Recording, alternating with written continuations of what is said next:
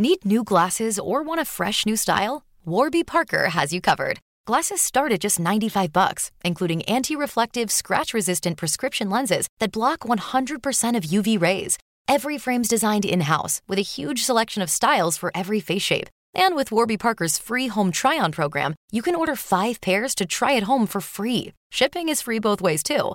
Go to warbyparker.com slash covered to try 5 pairs of frames at home for free. warbyparker.com slash covered.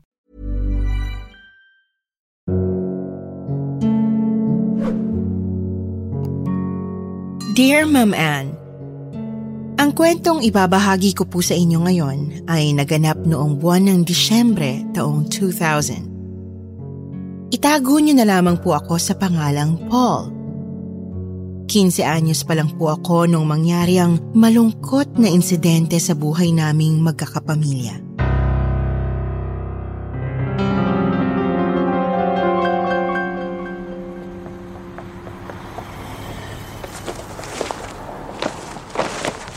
Oh, Ate Gwen, tapos ko na ipasok lahat ng maleta mo dito. Thank you, Paul. Gwen, anak, sigurado ka na bang dito mo gusto mag-boarding house sa recto? Tay, ang lapit-lapit ng boarding house na to sa bago kong school, oh. Walking distance lang. Tsaka, Tay, panalo na to. Malapit sa Carriedo LRT Station. Hindi tayo mahihirapang tumalaw-dalaw dito mula Pangasinan. Iwas traffic na dahil malapit sa LRT. Yun din ang naisip ko nung una ako makapunta dito last month para maghanap ng boarding house para sa ate mo. Malapit sa LRT station. Tsaka, Tay, mura na to. Ang maganda pa dito, ako lang ang tao sa kwarto na to ngayon. Hindi pa okupado yung tatlong kama dyan, oh. Safe naman sa ibaba. May security guard kami dito. Nakita na to ni nanay. Maganda, maayos, malinis, ligtas. Kinausap ko yung landlady, Ben. Safe ang anak natin dito. Walang lalaking border dito. Puro sila babae. Nakita mo? Pati yung security guard, babae. Tsaka dito rin magbo-board yung mga kaklase ko sa Pangasinan. Nag-usap-usap na kami na iisang boarding house kami titira dito sa Maynila habang nag-aaral ng college. Okay lang ang makapagkaibigan, pero hindi okay ang mag-boyfriend, ha? Hindi porket 18 ka na, magdonobyo ka na. Mag-aral ka munang mabuti, okay? Opo, Tay. Mag-aaral po ako ng mabuti. Pangako ko po sa inyo ni nanay yan. Pangako, Gwen, ha? Pag-aaral mo nang uunahin mo. Opo, Nay. Ako pa ba? Ate, tawagan mo lang ako sa cellphone ko kapag kailangan mo ng tulong ha. Good luck sa college life mo dito. O paano? Uwi na kami sa Pangasinan. Love you, ate. I love you, Tol. April 1999 nang ihatid namin si Ate Gwen sa boarding house niya malapit sa University Belt kung saan nandon ang school na papasukan niya para mag-aral ng nursing. High school ako noon at nag-aaral sa isang pampublikong eskwelahan sa Pangasinan.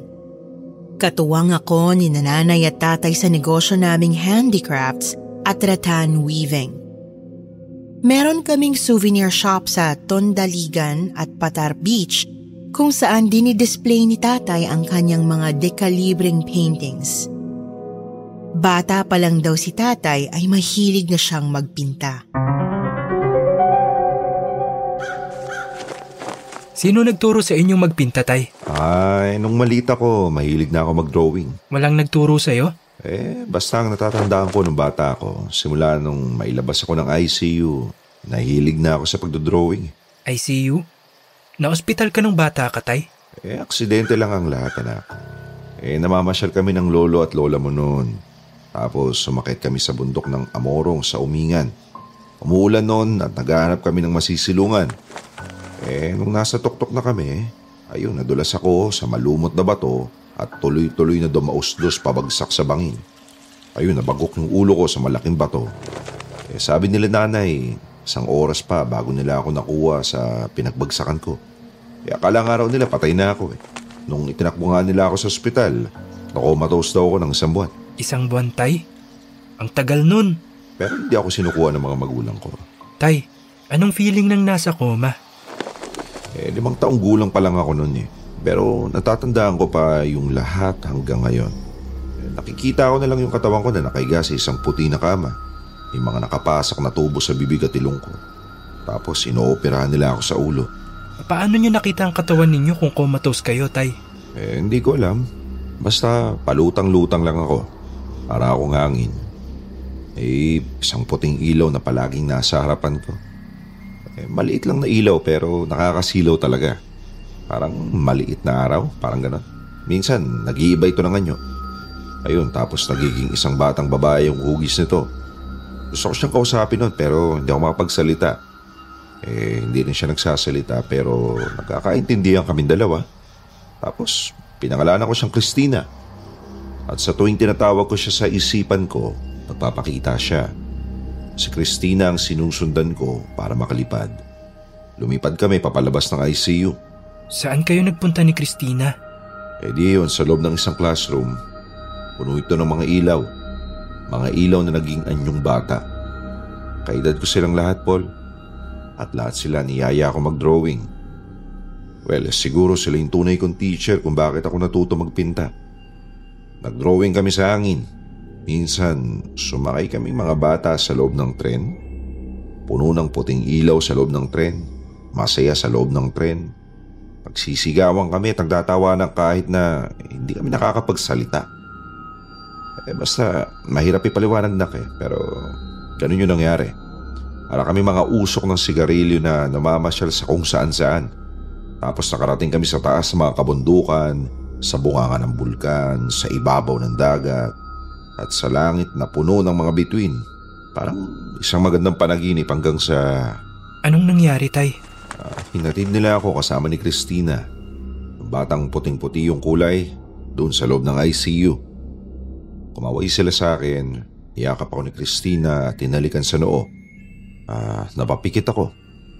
Pagmulat ng mga mata ko, nakita ko na lang yung nanay ko na iyak ng iyak sa harapan ko. Umiyak siya sa sobrang tuwa. At si tatay sumisigaw siya noon. Tinawag niya yung doktor. Tapos nagsidatingan lahat sila.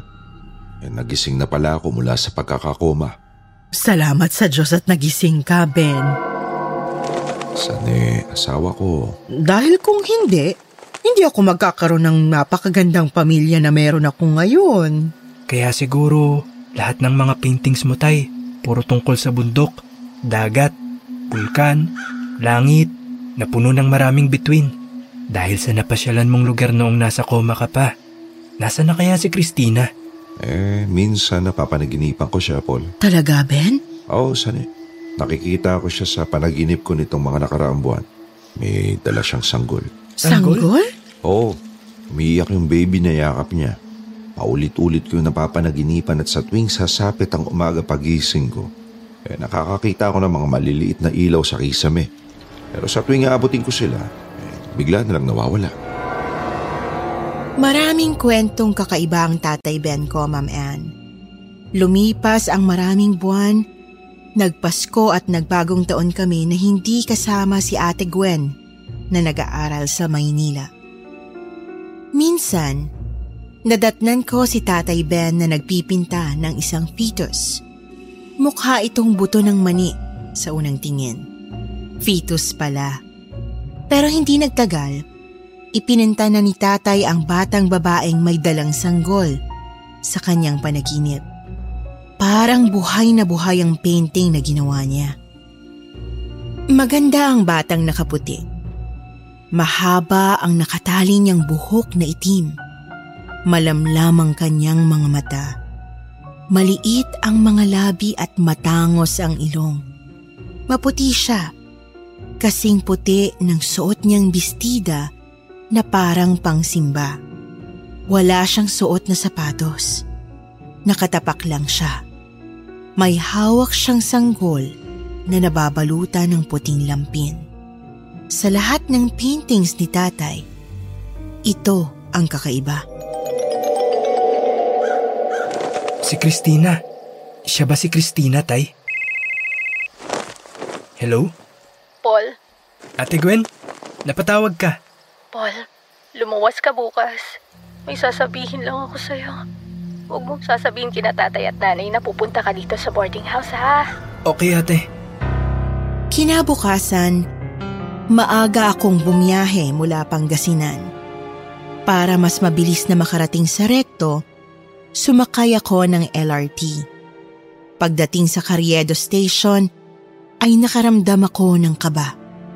Hindi ko maintindihan kung bakit. Pagdating sa gate ng boarding house ni Ate Gwen, hinila niya ako agad papalayo. Impit na umiyak ang kapatid ko. Kinabahan akong lalo. Ate, bakit ka umiiyak? Paul, buntis ako. Buntis ka? Five months na. Sinong? Papanong? Ayaw panagutan ni Carlito ang bata. Hindi pa raw siya handa. Sino si Carlito? Yung kaklase ko. Varsity player sa school. Hayop siya. Bakit ayaw niyang panagutan ng bata? Dahil papatayin daw siya ng parents niya kapag nalaman na nakabuntis siya. Matatanggal daw siya sa varsity. At saka, hindi raw niya ako mahal. Hindi mahal? Bakit ka pumatol ate sa lalaking hindi ka mahal? Pinaniwala niya akong mahal niya ako nung una. Pero nang mabuntis niya na ako, wala na. Iniwasan niya niya ako. Actually, kinausap na ako ng mga parents niya na layuan ko na raw ang anak nilang si Carlito. Dapat malaman nila nanay at tatay to ate. Paul, natatakot ako. Akong bahala ate. Hindi ako nagdalawang isip na agad sabihin kina nanay at tatay ang sinapit ni Ate Gwen. Galit na galit si nanay nang malamang buntis ang kapatid ko. Tinawagan niya si ate sa telepono. Gwen, bakit mo nagawa sa amin ng tatay mo ito? Nangako ka na mag-aaral kang mabuti. Ano yung ginawa mo? Nay, Need new glasses or want a fresh new style? Warby Parker has you covered. Glasses start at just 95 bucks, including anti-reflective, scratch-resistant prescription lenses that block 100% of UV rays. Every frame's designed in-house with a huge selection of styles for every face shape. And with Warby Parker's free home try-on program, you can order 5 pairs to try at home for free. Shipping is free both ways too. Go to warbyparker.com slash covered to try 5 pairs of frames at home for free. warbyparker.com slash covered. How would you like to look five years younger? In a clinical study, people that had volume added with Juvederm Voluma XC in the cheeks perceived themselves as looking five years younger at six months after treatment. Look younger, feel like you. Add volume for lift and contour in the cheeks with Juvederm Voluma XC. Reverse signs of aging by adding volume to smooth laugh lines with Juvederm Volure XC. For important safety information and to find a licensed specialist, visit juvederm.com. That's J U V E D E R M.com. Not for people with severe allergic reactions, allergies to lidocaine, or the proteins used in Juvederm. Common side effects include injection site redness, swelling, pain, tenderness, firmness, lumps, bumps, bruising, discoloration, or itching. There's a risk of unintentional injection into a blood vessel, which can cause vision abnormalities, blindness, stroke, temporary scabs, or scarring. Talk to a licensed specialist to find out if it's right for you. Tawarin niyo na ako. Hindi ko po sinasadya to. Niloko ako ni Carlito. Sabi niya mahal niya ako. Sabi niya, Pagkatapos naming gumapang at magkanda hirap-hirap dito para lang makapagkolehiyo ka sa Maynila, ganito ang isusukli mo.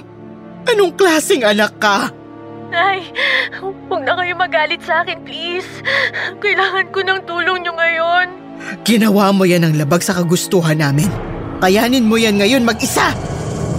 At doon nagsimula ang kalungkutan ng pamilya namin, Ma'am Anne. Sa labis na galit ni nanay kay Ate Gwen, ay pinagbawalan niya kami ni tatay na lumuwas para dalawin ang kapatid ko. Ni hindi niya rin kami pinayagan na makipag-usap sa kanya sa cellphone. Nawalan kami ng communication. Itinigil ni nanay ang pagpapadala ng pera kay ate. Natigil na rin ang buwan ng bayad ni nanay sa renta ng boarding house. Nag-alala ko ng lubusan para sa kapatid ko. Paano na siya kakain? At saan siya matutulog ngayon?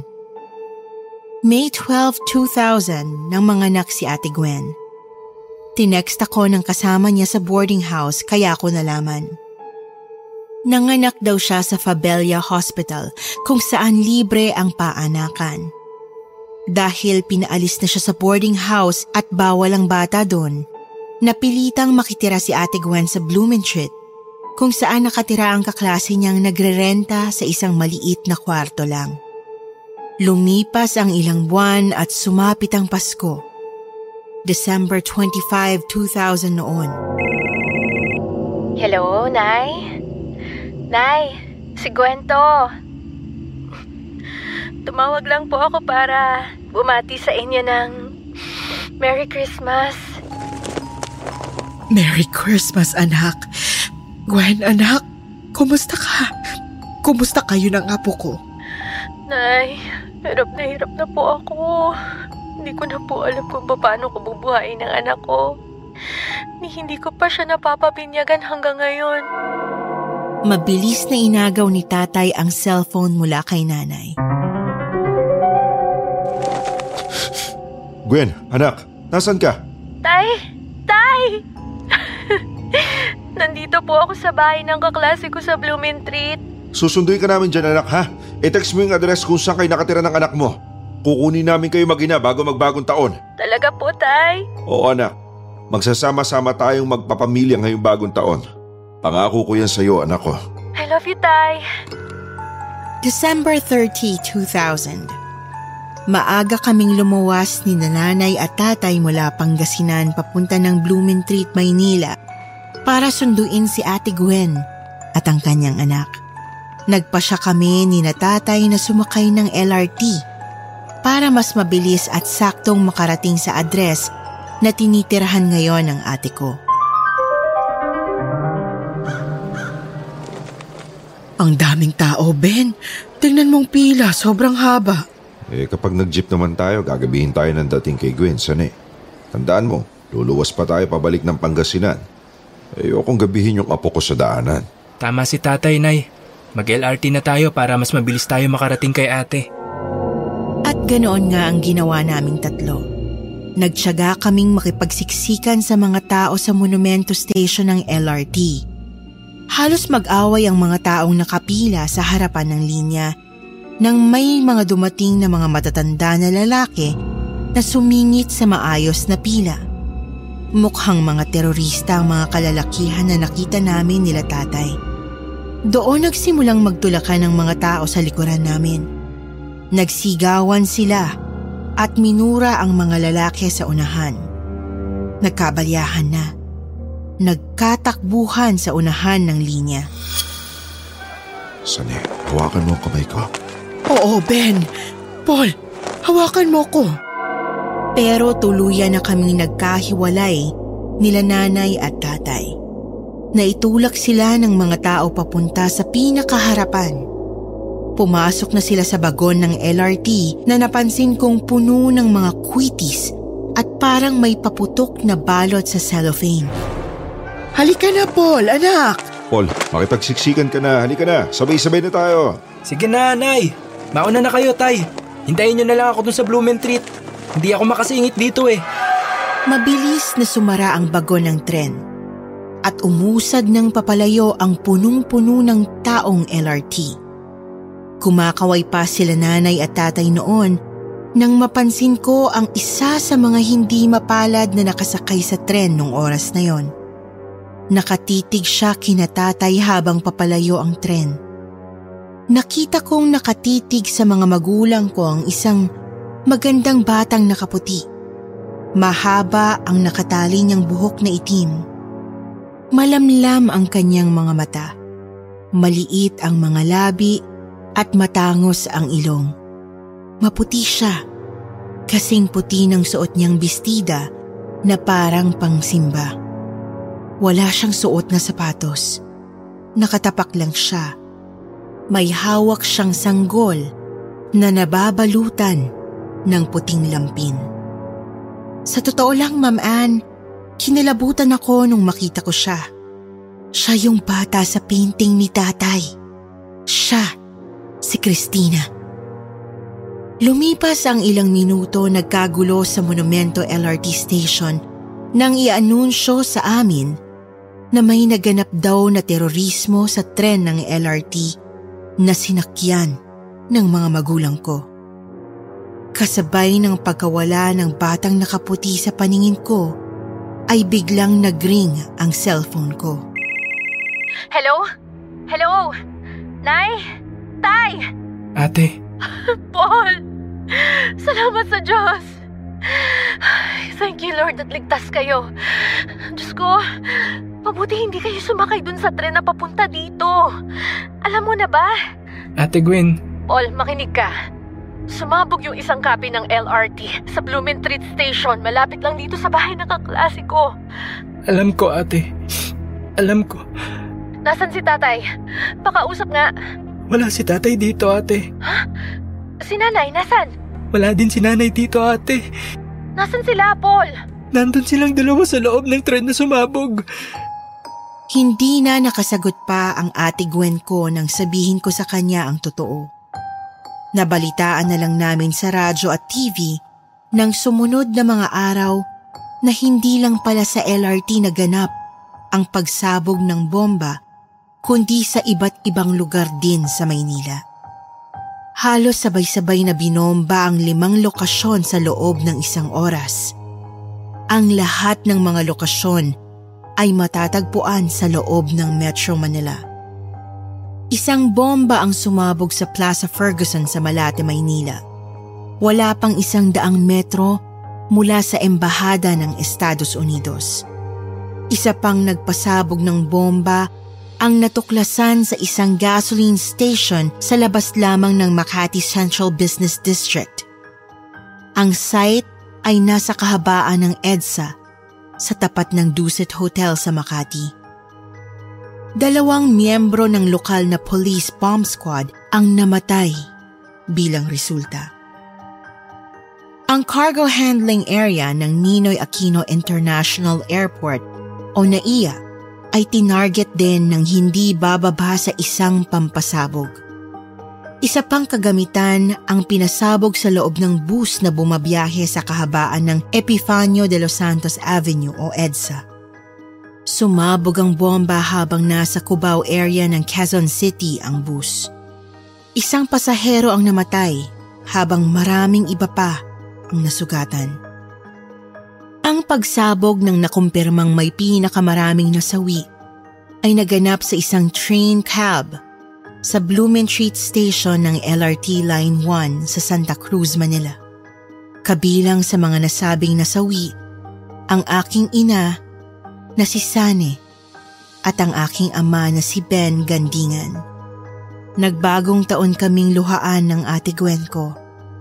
Ipinagluksa namin ang kalunos-lunos na kamatayan ng mga magulang namin na sinasabing kagagawan daw ng mga terorista na naglipa na sa Metro Manila. Lumipas ang mga buwan at pilit naming tinanggap ang katotohanang mas mapait pa sa apdo ng demonyo. Ngayong nakauwi na kami ng anak ko dito sa Pangasinan, tuloy lang ang buhay, Paul. Tatlong buwan na rin ang nakalipas simula nung nangyari yung hindi natin inaasahang aksidente na yon. Tama ka ate Gwen. Tuloy lang ang buhay. So, tuloy na ang binyag ng anak mo next week? Anong ipapangalan mo sa kanya? Christina. Christina Gandingan. Dalawamput dalawang taong gulang na ngayon ang aking pamangkin na si Christina. Kakagraduate niya lamang ng kolehiyo sa pampublikong paaralan dito sa Pangasinan. Magkatuwang kami ng ate Gwen ko sa pagpapatuloy ng aming souvenir shops. Sa katunayan, may bago kaming itinayong art gallery sa Dagupan kamakailan na pinangalanan ng ate Gwen kong Christina's Art Workshop. Dito namin idinidisplay ang mga paintings ng yumao naming ama. Maraming gustong bumili ng mga gawa ni tatay pero hindi namin ipinagpalit sa pera ang alaala ng kanyang mga obra. Hanggang dito na lamang at maraming salamat po.